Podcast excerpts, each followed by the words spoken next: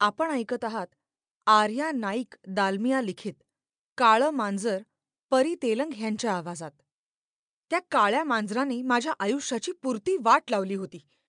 Okay हे जरा जास्तच होतंय पण त्या मांजराने डोक्याला वात आणला होता हे मात्र खरं. दोन आठवड्यापूर्वी आई ताईकडे अमेरिकेला गेली तेव्हापासून मी एखाद्या कर्तव्यदक्ष मुलीसारखा किचनचा ताबा घेतला होता. आणि तेव्हापासूनच किचनमधलं दूध आणि फ्रीजमधली अंडी गायब व्हायला लागली होती. मला माहीत होतं कोण चोरतंय ते पण त्या मेल्या मांजराला ही करामत जमत कशी होती तेच कळेना. फ्रीजमधून सुमडीत अंडी पळवणारं मांजर का बोका होता? काय मस्त टीव्ही हेडलाईन झाली असती ना? आमचं टुमदार एक मजली घर होतं. मागे पुढे अंगण असलेलं किचनचं दार थेट मागच्या परसात उघडत असे. किचनला एक लोखंडी गजांची खिडकी पण होती. एखादा छोटा पक्षी उंदीर किंवा मांजर सहज आत आलं असतं त्या गजांमधून. या मांजराबद्दल मला आश्चर्ययुक्त भीतीच वाटत असे. ते आत कुठून येत असेल हे उघड होतं. पण इतक्या शिताफीने ते आपला कार्यभाग कसा काय उरकत होतं हे एक कोडच होतं. ते सुद्धा मागे कोणताही दुवा न सोडता. फ्रीजमध्ये इतर कशालाही धक्का न लावता ही चोरी होत होती. मलाच नंतर मैलभर चालून पुन्हा दूध अंडी विकत घ्यायचा कंटाळा यायला लागला होता. फ्रीजमधून अंडी गायब करण्याची ही काही एकच जादू त्या मांजराला अवगत होती असं नाही. माझ्या झोपेचं खोबरं करण्यात पण ते पटाईत होतं. बरोबर मध्यरात्री. घराच्या लोखंडी पत्र्यावर उडी मारून धिंगाणा घालायचा त्याला शौक असावा. आणि सोबतीला ते त्याचं गूढ आवाजातलं काळजाला भिडणारं रडणं. तो एक भीती मिश्रित वैताग होता असं म्हणायला हरकत नाही. मी पहिल्यांदा तो आवाज ऐकला होता तेव्हा मी हादरलेच. काळीच घशात आल्यासारखं झालं. मला वाटलं आपण मरतो का काय? मी पांघरून तोंडावरून ओढून तेहतीस कोटी देवांचा धावा केला पण त्यातला एक ऐकेल तर शपथ. मांजरांचा माज चालूच. दुसऱ्यांदा हा प्रकार झाला तेव्हा मला सहन होईना. मी थेट बाबांच्या खोलीत जाऊन त्यांना उठवलं. शोना असेल मांजर नाहीतर एखादी खार. जास्त विचार करू नकोस. जाऊन झोप आता. ते म्हणाले. पण बाबा आपल्याकडे बागेत अलीकडे खारी दिसतात कुठे? आणि मांजरी शांत आणि शानदार असतात ना? मी विचारलं. बाबांनी तरीही माझी समजूत काढण्याचे अनेक प्रयत्न केले आणि शेवटी तेच झोपी गेले. मी पण पुन्हा निद्रेची आळवणी सुरू केली.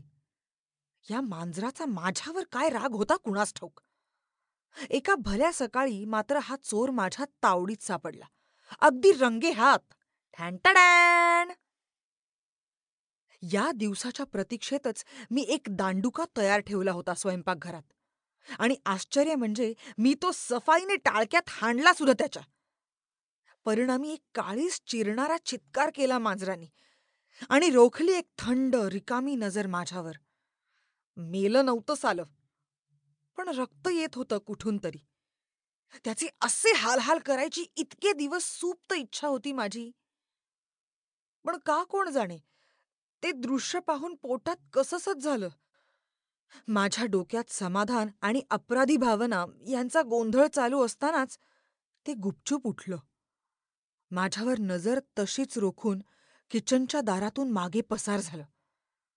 त्याच्या नजरेत एक विलक्षण शांतपणा होता.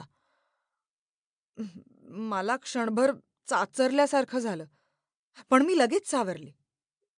जाऊ दे मांजरच तरे असा विचार करून भीती झटकून टाकली. आणि पुन्हा आपल्या कामाकडे वळले. त्या चोराला चांगला धडा शिकवल्याचं समाधान तर होतच. आणि त्याला थोडी सुद्धा जीवाची भीती असेल तर ते काही पुन्हा या घरी फिरकणार नव्हतं. माझा अंदाज खरा ठरला. पुढचे काही दिवस दूध आणि अंडी गायब झाली नाहीत. मला सुद्धा काही दिवस शांत झोपेचा आनंद घेता आला. त्यानंतर एका संध्याकाळी बाबा नाटकाला जाणार होते. साहजिकच त्यांना परत यायला उशीर होणार होता. त्या दिवशी मी आणि माझ्या मैत्रिणींनी मस्त प्लॅन बनवला होता. पिझ्झा मागवायचा खास महिला special chick flick romantic film बघायची आणि सोबत गॉसिप. काय मज्जा येईल म्हणत थोडं अभ्यासाचं काम होतं. ते उरकलं. पॉपकॉर्न बनवायला किचनमध्ये गेले तेवढ्यात हॉलच्या काचांवर काहीतरी खरवडल्यासारखा आवाज झाला. मी काय झालं पाहायला बाहेर आले? आणि बघते तर काय, ते रक्तबंबाळ मांजर खिडकीत बसून माझ्याकडे तसंच बघत बसलं होतं. शांत, रिकाम्या नजरेनी. मी त्याला हाकललं आणि खिडकी लावून घेतली. इतका जबर प्रसाद मिळाला तरी परत आलंच कसं? त्याला अजून रक्त का येतंय? जखम ओलीच दिसतीये. दहा दिवस तरी झाले असतील या गाढवाने माझ्या हातचा दांडू खाऊन. असा विचार करत मी पॉपकॉर्न बनवायचा व्यर्थ प्रयत्न करत होते. सहज लक्ष किचनच्या खिडकीकडे गेलं. तिथे हा दांडगोबा पुन्हा बसलेला. एकटक माझ्याकडे बघत. मला धस्स झालं. मी माझं दांडुका अस्त्र त्याच्यावर भिरकवायला सरसावले, तेव्हा ते आलं तसं चटकन गायब झालं. मी झटपट किचनची खिडकी लावली. खरं तर घरातली प्रत्येक खिडकी आदळली आणि घाईघाईने माझ्या मैत्रिणीला फोन लावला. "कुठेस तू? किती उशीर? अर्ध्या तासापूर्वी दोन मिनिटं लागतील म्हणाली होतीस." "अगं रिलॅक्स, आलेच दोन मिनिटात," ती म्हणाली. "बऱ्या बोलाने ये आत्ताच्या आत्ता." मी तिला दम भरला आणि फोन कट केला. आता बेडरूमच्या काचेवर नखांनी ओरखडे काढल्याचा आवाज येऊ लागला. मी लक्षच दिलं नाही. म्हटलं भास असेल. तर आवाज आणखी मोठा होऊ लागला. मी कान हातांनी झाकून घेतले आणि स्वतःला सांगितलं, हा सगळा भास आहे, भास आहे आणि फालतू मांजर तर आहे चिमुरडं. माझ्यापेक्षा दसपट लहान. मी एकदा हाणलंय त्याला, पुन्हा हाणीन वेळ आली तर. ह्या विचारांनी जरा बरं वाटलं. हात कानावरून बाजूला केले. काचांवरचा आवाज थांबला होता. हो मी सुटकेचा निश्वास टाकला. पण ही सुटका एखाद्या क्षणापुरतीच होती. कारण आता आवाज दारावरून येऊ लागला.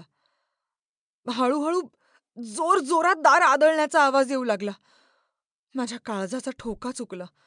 पायातली शक्ती गेली. मेंदू सांगत होता मांजरं दार वाजवू शकत नाहीत. माझ्या विज्ञान निष्ठेचा पार बोऱ्या वाजला होता. भीतीची पाळंमुळं हळूहळू मेंदूला वेढा घालू लागली होती. एक मन सांगत होतं घे पुन्हा दांडुका आणि एकदाचा सोक्षमोक्ष लावून टाक त्या मांजराचा. मी तसं करणार इतक्यात कुणीतरी हाक मारतंय असं वाटलं.